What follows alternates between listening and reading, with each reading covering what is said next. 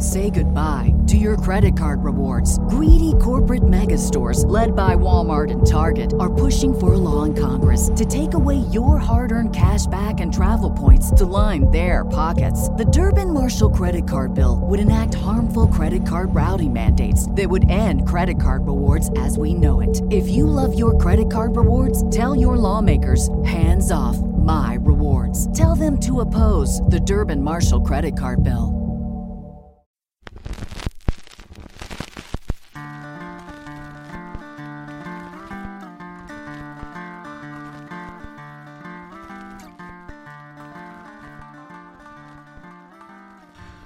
Hey, what is up, everyone? Welcome to the Crack House Chronicles. I am Donnie, your host, and with me is a man who doesn't understand how anyone can get away with murder because he can't even eat pancakes without getting syrup on him. it's Dale. Hey, what's going on, man? Yeah, you can't just wipe that off either. No, it, You're wearing that for a while. yes, you get yourself into a sticky situation right there. Tar pit sticky. I'm talking about. Right.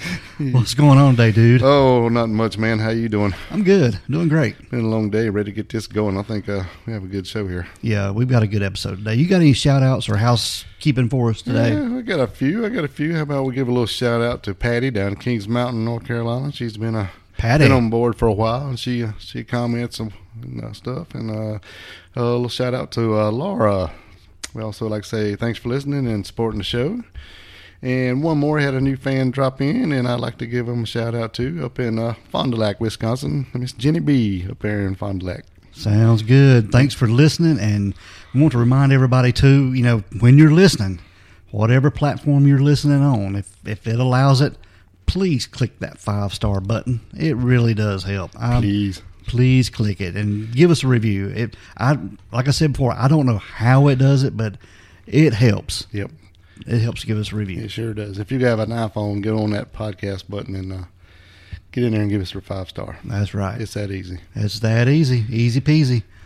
All right, Dale, we're going to get into this week's episode. We've got another serial killer this week. You know, we've done some serial killers, you know, here lately, Yep. and like we did Randall Woodfield. We did. Former Green Bay Packer. Uh, yes, that's right. And we did Vaughn Greenwood hmm and Robert Hansen. Those guys, they had MOs. Right. You know, like Robert Hansen, he would prey on strippers and sex workers and things like that in Anchorage, Alaska. Yeah, there was a plenty, so he was thin on them out a little. Yeah, and then you know we had uh, Vaughn Greenwood who would prey on the bums and hobos and Right. the winos and in Skid Row and the Los Angeles area. You know they had a particular victim they were looking for, Right. but the guy we're talking about today, he had no mo. No, his MO was no MO. That's right. That's right. And the guy we are talking about today is Israel Keyes. Israel Keyes was born in Richmond, Utah on January the 7th, 1978, to parents Heidi Keyes and John Jeffrey Keyes. John Jeffrey. John Jeffrey.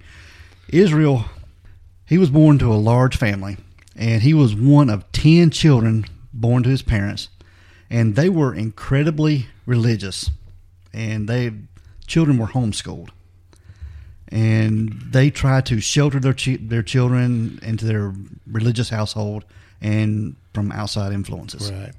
Well, you did say Utah, so that makes sense. Yeah, exactly. When Keyes was between the ages of three and five years old, his family moved to Colville, Washington. And there, Dale, they lived in a one room cabin, Woo! no electricity or running water.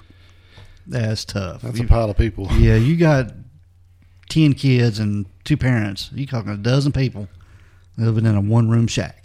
Man, That's not good. that's a little tight. Yeah, that's tight for quarters right there. Shortly after moving to the area of northeastern Washington state, the Keyes family began attending a church, and it was known as the Ark. And now it's more commonly referred to as Our Place Fellowship. And the Ark has become well known throughout the area for its racist viewpoints. And the Ark is just one of many Christian identity religious movements that uprooted in the area. Hmm. So you know, you're talking about yeah, this northwest area, It's very strange compared to church around here, I guess. yeah, and then some of the followers of the Ark, or you know, now followers of our our place fellowship, believe that they are the descendants of Anglo Saxons of other Northern European groups, and they're the true chosen people of God. Right. So that kind of give them why they would think that way, I guess. I guess. You, we're better than you are mentality. Yeah, And over the years, this is, has attracted many anti Semitic people from the surrounding area and led to a lot of hostility towards others, you know, with other beliefs uh, Right. and other races. So, yeah, this is, this is not a good area for Israel at all. No. And while they were at this church, Dale, that's when he met up with uh, Chevie and Cheyne Kehoe. And later on, these two boys had become uh, convicted murderers, and they were actually for murder and attempted murder. Crazy. Yeah, so this, you know, this wasn't a good start, like we said. For, Yeah, so that upbringing for him was pretty demented. Yeah. Kind, kind of twisted, I guess. and you know, there and having the the homeschooling and the religious aspect of everything on Israel, it I don't know, it probably warped his mind a little bit. I think. Yeah, you'd think so. and living in a one room shack. Uh, I can't. No I can't- outside world, always getting is probably that home homeschooling and then in that crazy church. Yeah, that's right. Now, in the summer of either 1997 or 1998, a group of teenagers were tubing along the nearby river of the Deschutes River, and in this area, it's often you know in the summertime the temperature can get up to 100 degrees or even more, and it's expected for you know groups to you know float down the river and different things, but and at some point in the late afternoon or early evening of a late summer day, Israel must have spotted one of those teenagers and taken note because that's what that was part of his mo. He would just, like he said in an interview one time, he would let the victims come to him. Right. He wouldn't find them; they would just sort of come in his yard. Yeah, he just kind of sit back and wait. Yeah, exactly. Kind of like a, kind of like a spider. Mm, predator. Yeah. Yep. He patiently waited for one of the teenagers and a young girl between the ages of either 14 or 18. They became separated from the group. You know, when you float down the river, some people float faster than others. right. And she became separated from the group. And according to a testimony from, from Israel later on, he abducted this girl and led her away from the rest of the group. And he would go on to sexually assault her and eventually letting her go and letting her get away. Mm. But that's according to According to him. according to him. Right. And he said that was his first ever, you know, attack on anyone. Right. The identity of this girl's never been found, right? No, she's never come forward. So, so whether it happened or not, we're not sure. Just going by what he said. Exactly. Okay. Following a, a short time living in Oregon, Israel enlisted in the United States Army. And during this time, he reached the rank of specialist and was given three different duties, three different duty stations Fort Hood in Texas, and somewhere overseas in, Is- in Egypt, and Fort Lewis, which is located in western Washington. Oh wow. Yeah, my daughter used to live there with her husband was in the army. Yeah. Oh, so she's familiar with the area. Yeah. That's that's pretty weird. That's yeah, that's weird. And he spent a large chunk of his time, you know, in Fort Lewis, which is located nearby Tacoma, Washington, Yeah, it's huge. It's a joint Army Air Force base on the same. It's huge on the same. piece of land. Yeah. Oh wow! Joint base. Yeah. And one of the things that is noticeably noticeably different about Israel, he never wanted the renown that his idol Ted Bundy received. Right. Yeah. He didn't want all the fame. He was really fascinating. He wasn't doing it for to be in the spotlight, basically. Yeah, he studied serial killers, and he would read the you know interviews with them and things about them, but he didn't want to be like them. He didn't want to be like the fame and the glory, Right. especially like Ted Bundy. Keyes shied away from being, you know, like I said, from the spotlight, and never wanted to become associated with the crimes that he would later commit. He he wouldn't even talk about them. Mm-mm. You know, even in his interviews when after he was captured, he wouldn't wouldn't talk about them. No, not unless he was getting something out of it. Exactly. And most thing he asked for was not for himself. It was more to basically was asking not to be put in the spotlight. Yeah.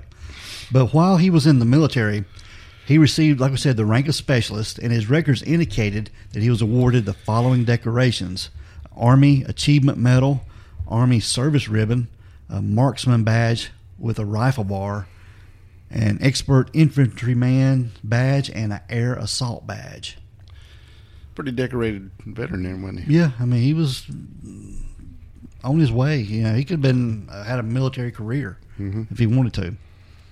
And former Army friends of, of Keyes have noted his he had a quiet demeanor, and he typically kept to himself. And on weekends, he would drink a lot and almost sometimes consuming entire bottles Don't say wild turkey. wild turkey bourbon. Ooh. And he was also heavily into the music group Insane Clown Posse, and he even kept large posters in his barracks. Of them. ICP. The ICP. He was a juggalo. Juggalo juggalette. and he was um, he got out of the army with an honorable discharge. So he you know he fulfilled his commitment to the United States Army. And in 2007, Keyes started a construction business in Alaska called Keyes Construction, and he was working as a handyman, contractor slash construction worker, just a pretty much a jack of all trades. Right. That was in uh, Anchorage, right? Anchorage, Alaska. I seem like we know Anchorage, Alaska, don't we? From From Robert Han- Hansen. Robert Hansen, yeah. yeah. That's the first thing I thought of when I saw that. I was like, wow. And when he arrived in Anchorage, Alaska, it was actually on March the 9th. And over a week after beginning his move north, he began to establish a new home and uh, in Anchorage. He established a business for himself, like we said, and he just got in good with everybody. He was just, you know, just a regular average Joe. Even people said, you know, he just like looked like the boy next door. Right. Yeah, and after right after he got to Alaska, Dale, he found himself a girlfriend, and later they had a daughter together Right. and that daughter is going to come into play a little bit later too. At least in his thinking, yeah. Yeah, Yeah. it seemed like his daughter was his world. Yeah. Enough to where he makes sure he didn't target any daughters. He didn't target any mothers that had young children. And some even say he didn't do target dogs, but, you know, whatever. Yeah, if anybody had a serial killer killing if they had a pet, he wouldn't even target them So either. yeah, he would stay away from that stuff. But you know, mainly he it was no children and mothers with with young children and stuff like that. He he did not target. Yeah. All right. He was very meticulous. In Yes, what he did, was so. very meticulous. Now, Dale, by this time, when he was in Alaska, Israel Keyes was in his thirties. He was a single man, but he had a girlfriend, but he was technically single, and he began to turn from his religious life. You know, he he was a devout atheist and, and abandoning all the religious upbringing that he'd been given. Well, that's probably not a bad idea considering what kind of religious. I mean, you know what I mean. That, Yeah. that, that, I wouldn't really call that religion. That that was a pretty strange church he was involved in when he was young. Yeah, and like we said too, you know, like his idol Ted Bundy, he began to abuse alcohol and he began to frequent prostitutes too. Hmm. And for all of his narcissistic tendencies, Keyes was a man of many faults. And in one life, he was witty, loving, just a great father, hard-working job, and you know, an army an army veteran, Right. and who traveled traveled the world, you know, and done some good things serving our country. But underneath all this, he was a man that was torn and broken. He shielded to everyone except, you know, his victims. Mm, And this, he was a man who didn't believe in a higher power. right. He enjoyed inflicting pain on others. Yeah, he was he was a monster, no doubt about it. He was a tortured soul. I think he had a lot going on in there. And he didn't want people to know this. He just he didn't want want them to know it. And he began to imagine a world where he inflicted pain on as many people as possible for his own enjoyment, and he didn't plan on seeing the ramifications of his actions. And he had he even dreamed of going out in an epic gun battle. Mhm. You know, when he, if he ever got caught, Blaze of glory, what he said. yeah, he was going to go out and shooting. All right, Dale, we're going to get into some Israel Keyes' victims. Now, Keyes admitted to investigators that he killed four people in Washington and one murder in New York State. But authorities have not determined the age, identity, or sex of the victim or when the murder even took place. Yeah, he's very vague about a lot of stuff. There's only like really three that we know a lot about, right? And you can look at some of these interviews on YouTube with Israel Keyes, and he he just he's all over the place in his interview, even laughing and taunting the FBI agents at times. Yeah. He uh, he don't tell them a lot, and if they start asking him questions, he'll say, "I just don't want to talk about that right now." Yeah. If you get too close to anything, he's like, "Ah, we'll talk about something else." Yeah, he, he was he was running the game even after he was arrested. Right. Keyes claimed to have killed a woman in April 2009 in New Jersey and buried her near Tupper Lake in upstate New York. And Keyes also admitted to killing Bill and Lorraine Currier of Essex, Vermont. Now, Keyes broke into the Currier's home on the night of June, June 8th and tied them up before driving them to an abandoned farmhouse. Yep. And this is this is pretty bad. And this is where he shot Bill before sexually assaulting and strangling Lorraine. And their bodies have never been found. He put them in trash bags, poured Drano on them to try to decompose the bodies, and left them in the house. Right. And it was an abandoned farmhouse, like we said. And later, the house was torn down and moved, and I guess took to a dump site. Right. And Landfill. yeah, and they just they don't. I guess the bodies got took with it. Yeah, they were in the basement, so nobody even knew they were there. Yeah, so it was a pretty bad situation. Yeah, he was pretty. He was pretty meticulous on his killings, about how he done that and how he stalked them out and basically, basically had buried a kill kit there, and that's what he would. That was part of his mo. Yeah, he would go around places in the United States and what he would call kill kits Yep. or kill buckets, and sometimes it would be a, a plastic tote, watertight tote, or five gallon bucket with a lid, and bury it. Yeah, he had been up to visit some family at one time uh, up north there. I mean, um, if I'm if I'm right. And then while driving back down through Vermont, he decided to do some fishing. So while he was fishing, he found a good place to go ahead and bury a kill kit that he had with him, not knowing when or when he would be back to use it. And it was almost two years later when he came back. He had flew into Chicago, rented a car, and driven all the way to Vermont. He'd went around and uh, kind of started looking around and he found a house. He said that uh, he thought would definitely look like an older couple's house and no uh, stuff outside to show they had kids and no dogs or nothing like that. So he thought well this will be a good so he found an old farmhouse because his, his deal was he would always whatever he did and whatever he did to the people wasn't at the same place. So he would abduct them at one place and then do what he's going to do at another place. So he uh he found a place where he was going to take them, and then later that night he went and waited outside their house. He That was a good way not to get caught. yeah. So he went and cut their phone lines and just waited. And he said he always did that. And he said, because uh, he would just wait. If no cops showed up, he knew they didn't have an alarm. They, you know, usually they would just do a drive by and look. He, so he waited outside for a couple hours.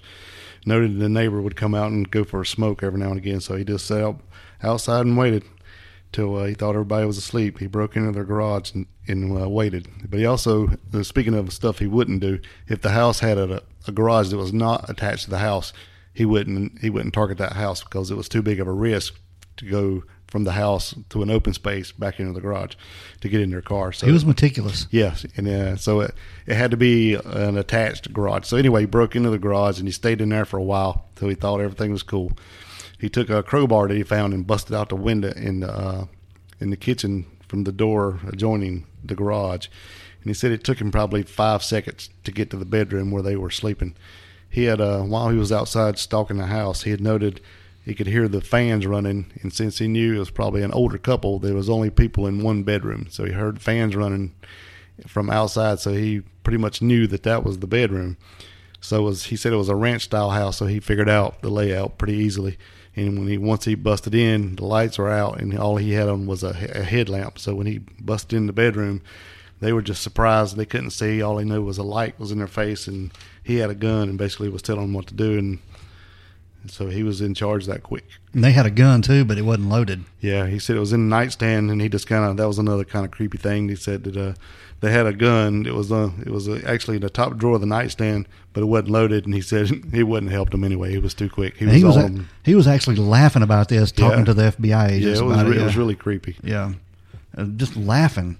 You know, they didn't have a chance. Yeah, he went in and uh, he uh, zip tied them up, and poured, tore all the covers off the bed, and zip tied them, laid them on the bed, and told them no talking unless he told them to talk, and no moving unless he told them to move. And then he got a suitcase and started putting their, some of their stuff into it. And uh, when they said, "Well, what are you going to do?" Trying to make it look like they uh, they just went on vacation or something, he goes, "Well, when you see the, the cut wires and the busted window, you're going to know that that's not the case." He said what he was doing is putting their stuff in a different bag than his stuff, and he could go through it later. He said that He was way, smart. yeah, none of his stuff was mixed together or contaminated. So then he uh, he said he was there about 15 minutes, and then he got him up and took him to the car and got him in the car, and, and then and actually drove that car back to the hotel where his car was, backed up beside of his car, opened the trunk, and got some stuff out he thought he might need. He got some diesel fuel and some stuff, and uh, I think uh, his uh, another bag with his guns or, or maybe a knife and some stuff. Anyway, some stuff out of his car that he was he thought he might need in uh, disposal and stuff.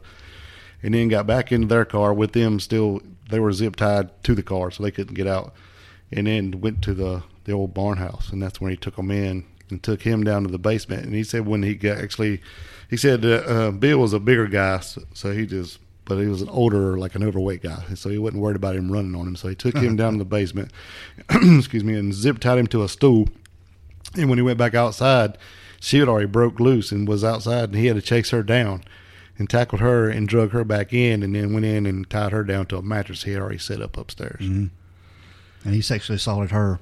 Yes. Um, well, he was he was preparing to do that, and then Bill he could hear him making noise downstairs, so he went and checked on him, and he seen he had the stool had uh, actually broken under the weight of Bill, so so he was broken free, and then he wouldn't listen to him, so he went back upstairs, retrieved uh, his handgun from his his uh, backpack, Went back, went back downstairs. He still wouldn't cooperate, so he said he just started pulling the trigger and emptied all ten bullets into him, and then went upstairs to do what he was going to do to her. Yeah. So let's talk about these kill buckets, Dale. He would go around the United States and bury these things in various places. Yeah, yeah. and he would at least what five, six days. Yeah, at least, yeah. and he would have guns, ammunition, rope, zip ties, trash bags, anything, shovel, anything he needed. And he would scope out the area, and he would be familiar with it. And and most of the time, it was a little wooded area or somewhere he could bury this bucket. Yep, he and, would just memorize where it was. And there there's buckets that they've never found today. They're just out there. Crazy. And somebody's gonna come across these today. cash and guns. Yeah, cash. Yeah, they might have a little treasure trove. Yeah, that's that's scary. It is really scary. Yeah, and when he's telling that story, it's very chilling, and, and you can find that on the, all that. Keyes' last known victim was 18 year old Samantha Koenig, and she was a coffee barista. Yep. She re- worked in a. The name of the the place was Common Grounds, right? And it was just a like a kiosk stand out in the middle of a parking lot. It was a very small little looked like a trailer actually. Yeah, it was small, very smaller than a trailer. Yeah. And we're going to post pictures of it on our social media accounts. Right. But this is where Samantha worked, and she was actually working the late shift that night. Yeah. This was in Anchorage, Alaska. So he wasn't going around the United States. This was right there in his hometown. Yeah, so he's kind of breaking his own rules. There. Yeah, because he was doing everything elsewhere and not getting caught. Right, like when he did the other one, when he flew into Chicago and then drove however far it is, and several hundred miles, and then drive back and fly back home just to throw everything off the trail. So this is in his backyard. Yeah. And I think this is where he's getting sloppy. Yep. Now, he kidnapped her from her workplace. He went up to the window and ordered a Americano coffee. Yep. And there's video of it. You can watch it on YouTube where he's at the window and she's making him a coffee. And at some point, she stands back because he pulls a gun on her through the window. Right. And she stands back holding her arms up. He's got on a ski mask, which is not uncommon for. No, because it's cold. It's cold in Anchorage, Alaska, right. and most time you'll see people wearing ski masks. Right. So he was able to crawl through the window of this little coffee stand. A little bitty. Yeah, with her in there. Yeah. And they take money from the register. She gives them money out of the register and they leave. Yep, he forces her out. Yeah, they're, they're on the video. You can see them actually walking across the little parking lot there, and at some point she gets away from him. Yeah, for a minute, and he tackles her and yep, zip ties her. Zip ties her up. Now, once Keyes had Samantha in his truck, he returned to the coffee stand to get Samantha's cell phone. Dale, she had left it in there, and then he used it to send two text messages, one to her boss and the other to her boyfriend. And in the text message, he stated that Samantha had had a bad day at work and needed to get away for a few days. He took the phone with him, but removed the battery so the police wouldn't be been able to trace it, wouldn't be able to ping the phone.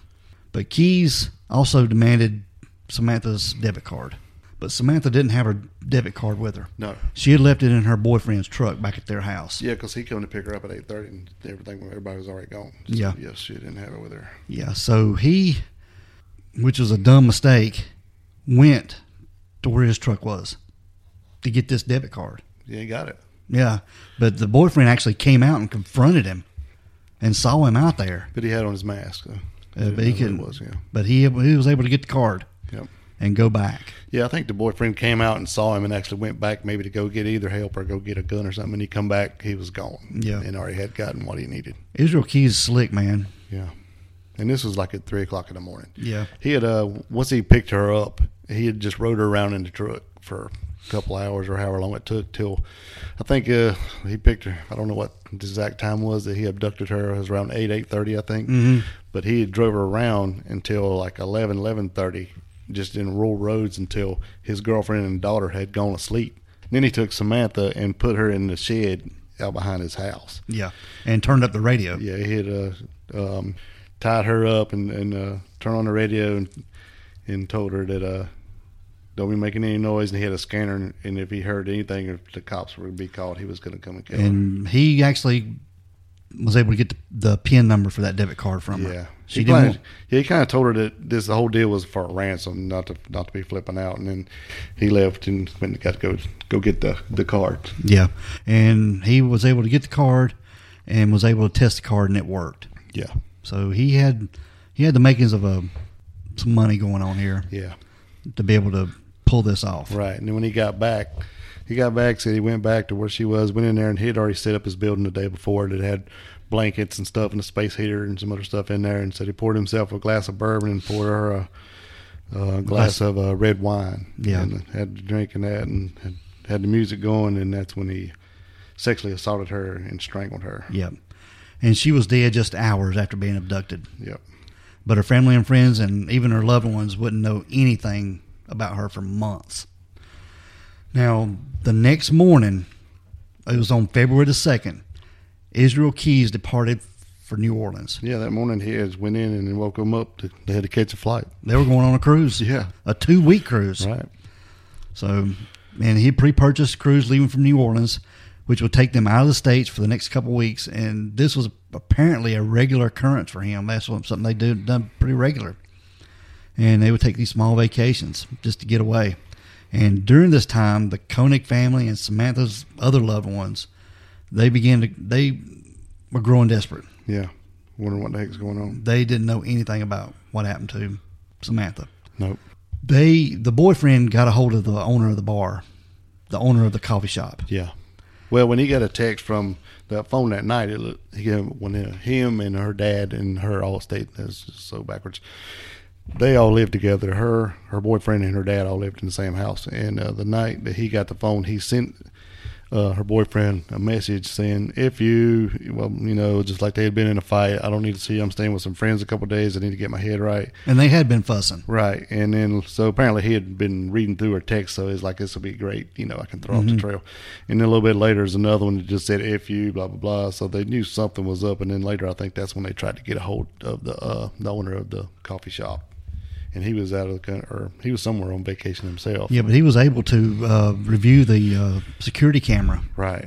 through his cell phone. Yes. And that's when they seen that what had happened. Yeah, there was even thought that uh, Samantha's father was a suspect. Yeah. He was a suspect for a long time. Yeah. Now, on February the 17th, Samantha's boyfriend received a text message from her phone and that there was a ransom note at a nearby park. And hidden it was hidden under a lost dog flyer. And the ransom note was found by the Anchorage police and it was demanding $30,000 for the safe return of Samantha. Right. Now, on the opposite side of the ransom note was a photo of Samantha, taken just a day or so beforehand, because they had a a newspaper, Yeah. She had a newspaper in her hand. which was a current newspaper, which was I don't know if it was the same day or within a couple days. Yeah. I think it was a couple days before this. It was an Anchorage newspaper with the date, so they could see that you know, hey, this is a current photo. Right. Yeah, it shows Samantha in the photograph, looking, you know, having a picture taken, and holding a newspaper. Right. But what had happened was she'd been dead. Right. Yeah, he came back from his two week cruise and went out to the building behind his house, Dale, and she was frozen. Yeah, he had wrapped her up in a tarp and stuck her in a cabinet just in there since they were in Anchorage, so there'd be no uh, decomp going on. So he, she was just out there for two weeks. She was a fro- frozen body, Yes. frozen body, and he went out there and actually thawed her out with a hair dryer Yeah, her whole body. and sewn her eyes open. Yeah. He, And the picture we're going to post of her holding a newspaper is a dead Samantha with her eyes sewn open. It is the creepiest photo I've ever seen, Dale. yeah, he uh he took the the hair dryer and thawed her out so he could pose her actually looking like she's holding the newspaper. He uh did her hair, braided her hair in a ponytail or or braided her hair somehow or another, and uh did her makeup and actually sewed her eyes open to make her appear like she's still alive to pose with this newspaper. And then it still was like with a pol. It was actually a Polaroid photo, so it, you know it's not gonna be that great a shot anyway. So I'm sure it looked, you know, there. It looked believable. Yeah, at least Now- if that's what you're hoping, you know what I mean. Yep. And believing his daughter was still alive, uh, Samantha's father, James Koenig, began to plead with the community to raise money to save his girl because even Samantha told Israel that my family don't have any money. Right. You know, you can't get any ransom off of me. But he began pleading with the community to raise money, and the community did raise money. They did get together and raise enough money, this thirty thousand dollars, to be able to pay for her ransom. Yeah, and it's kind of weird how he and he wanted it put in her account. Yeah, Yeah, so that was, that that still throwed some some. uh They're still looking at her dad when when Yeah. that happened because they thought that was kind of strange too. because he had her debit card. yeah, But unfortunately, Samantha had been dead for nearly two weeks. Keyes was ready at this moment. He was ready to get rid of the evidence, yep, and he began to dismember her body. right there in the building. And he drove her out to the frozen Matanuska Lake, where he had to cut holes in the surface of the lake to bury her body piece by piece. Yeah, he And- went out like he was ice fishing. Yeah, he constructed a little hut over Yeah, over the lake mm-hmm. because you, you see these everywhere. You know, not down here. No, not down, not down here in the south. You'll see him up there in Fond du Lac though. Yeah, and they'll they'll have a little little hut over the ice. Yep. Ice fish. and then drill a hole in the ice, and that's what he did. He and he was actually fishing at the same time that he was getting rid of these body parts, stuffing them down through them holes, And he was like, yeah, he caught fish to take home for supper that and night. made for supper. God Yeah. almighty. Yeah, he was uh, man, he was something else. He could turn it on and off, couldn't he? But Dale, this would be the last crime of Israel Keyes that he would ever commit. Yeah. Now, after the thirty thousand dollars was deposited in, in her account, the police began to trace withdrawals from Samantha's bank account from ATMs in Anchorage, but not just Anchorage. This was heading south. Yeah, I think there were like three or four right there around Alaska, Yeah, and you know, not not too terrible far from each other. And then, he was headed to the lower forty-eight, yeah, and then the next one popped up. It was in uh, Arizona, I believe. Arizona, Texas, and New Mexico. Yeah. and and at this time the FBI got involved with the case. Right. along with the Texas Rangers. And they quickly found that the person making the withdrawals was driving a white Ford Focus. Yeah, they had seen uh, some of the the camera shots from the ATMs, and they caught it in the background. Yeah. You know, they had seen the masked figure before, but then they caught the picture of the of the car, Yeah. and that's when uh, the FBI got involved, and they started checking around and see if they could figure out what's going on and where where it was uh, who had that car. Yeah, and once they found out that he, w- that uh, they saw that white Ford Focus in those photos, they started uh, checking like uh, the cameras on the on the highway on the interstates around where those uh, ATM things were registered, and they saw actually picked up two pretty quick on the camera, and both of them when they run the tags, both of them were actually come back to the rental company, and uh, so they were trying to figure out who had rented those two cars, and they also had put out a a bolo. They got news back from the rental car company, and it was definitely not their guy. So they they were waiting for the news to come for the other one. Now at this time he was headed to his sister's wedding actually, and that's why he was doing all this traveling and driving. But and uh, when they put out the the bolo, one of the cops actually seen the, a car in the parking lot of the hotel, and then so they waited till he come out, and then uh, once they come out and throw some stuff in the trunk and took off, and then somebody um, caught him speeding a little bit, so they pulled him over, and it was him. And Keyes was arrested by the highway, the Texas Highway Patrol, Right. in, in the parking lot of the Cotton Patch Cafe in Lufkin, Texas. And Dale, this was on the morning of March 13th, 2012. Right. And after he had used Samantha's debit card. Right. And uh, I hadn't seen this everywhere, but I did see one account that said, you know, he was heading to a to his sister's wedding, and actually his daughter was with him at this time. Now I don't know if that's that's true, but I did see that in one account. yeah, I've, I have heard that, but I hadn't read it or it hadn't been confirmed by anything I've looked at. Hmm. So when they got him, and what he had actually put in the trunk that day when he come out of the hotel was his guns. Mm-hmm. So there went his chance to go out in a blaze of glory. He didn't even have his guns on him when they got him. Pulled him over and got his license, and it was him. And now Israel Keyes was behind bars, and he would later to go on to admit to the FBI that about the Bill and Lorraine Currier, Yeah. the couple from Vermont, you know, the ones that just sort of disappeared. He admitted to them about that one, and he would go on to admit many more crimes, but he wouldn't go into detail about them. Like we said, he would just sort of be vague. Right. And actually, they didn't know none of that. You know, they just got him for for the Samantha uh, murder, and then when they got to talking to him, they realized we got something here. This guy, this is not his only only person he's ever killed. Yeah, So then that's when they was trying to get stuff out of him. He didn't want to tell them nothing, and that's when they he said, "All right." Finally, he goes, "Okay, I'll give you two. I'll give you two bodies and then the names." And that's when he gave them their names. But he was he was telling the FBI too that he didn't he would give them information as long as nothing was in the media about him. Right? Yeah, he didn't want none of that getting out. He didn't want his daughter to know anything. Yeah, he yeah, like I said, he didn't when it comes to his daughter, he he was very protective and he didn't want her her looking up or googling anything that would lead to him. Yeah, he didn't want it kind of over her head, you know, being Yeah. the daughter of this guy. Yeah, because he had a deep, dark past, and he would go on to admit other crimes and stuff, but he wouldn't give me any details on them. Yeah, basically he wanted a he he wanted to guarantee that everything was going to be done quick. He kept his name out of the media, and he wanted to be executed within a year. He didn't want to spend a bunch of time behind the bars and dragging it out for years and years and be in the news every time anybody turned on the TV. So he basically was trying to go out in his own his own way. But uh, you know they would they would kind of lead him on a little bit and do this a little bit, and he would give him a little bit, and wasn't nothing going on fast. And after months of interrogations, Dale, and interviews with uh, federal authorities, little information had been turned up. And on December the 2nd, 2012, just months after being detained for the murder of Samantha Koenig, Israel Keyes extracted a blade from a razor that had been issued in jail. Uh, you know, I don't know if he was on suicide watch or not, but he was being monitored pretty closely. Yeah, I think it was given to him by mistake, actually. Yeah. But he used this uh, razor to slit his own wrist just as he set up a series of sheets to hang himself with. Right.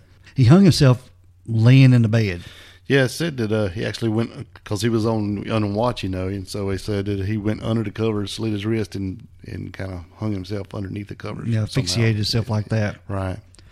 And Keyes had also written a poem while he was in, in jail, too. And we're going to post a picture of the, this on our website and social media places, too. But it's pretty morbid. Yeah, it's really weird. Yeah. But no one will ever really know all the crimes that Israel Keyes committed. No, he took him with him. Yeah, Crazy. And- yep, and he was laid to rest. You know, like I saw a YouTube video of them talking about on a news channel. One of the reporters said that you know he was laid to rest, which some of his victims never had that opportunity. Right. It's pretty bad dude. Very meticulous, no mo. What was that the preacher said? He's definitely not in a better place. Yeah, the preacher of the family. and some people have theorized that the FBI reached an agreement with Keyes and limited the amount of information about his crimes to get other information. Right. Well, it's kind of like you know in that news clip you pulled up when they said that uh, the the the couple that was killed. They said that they had found the, the murderer, but nothing, no information had been given out, no name or nothing.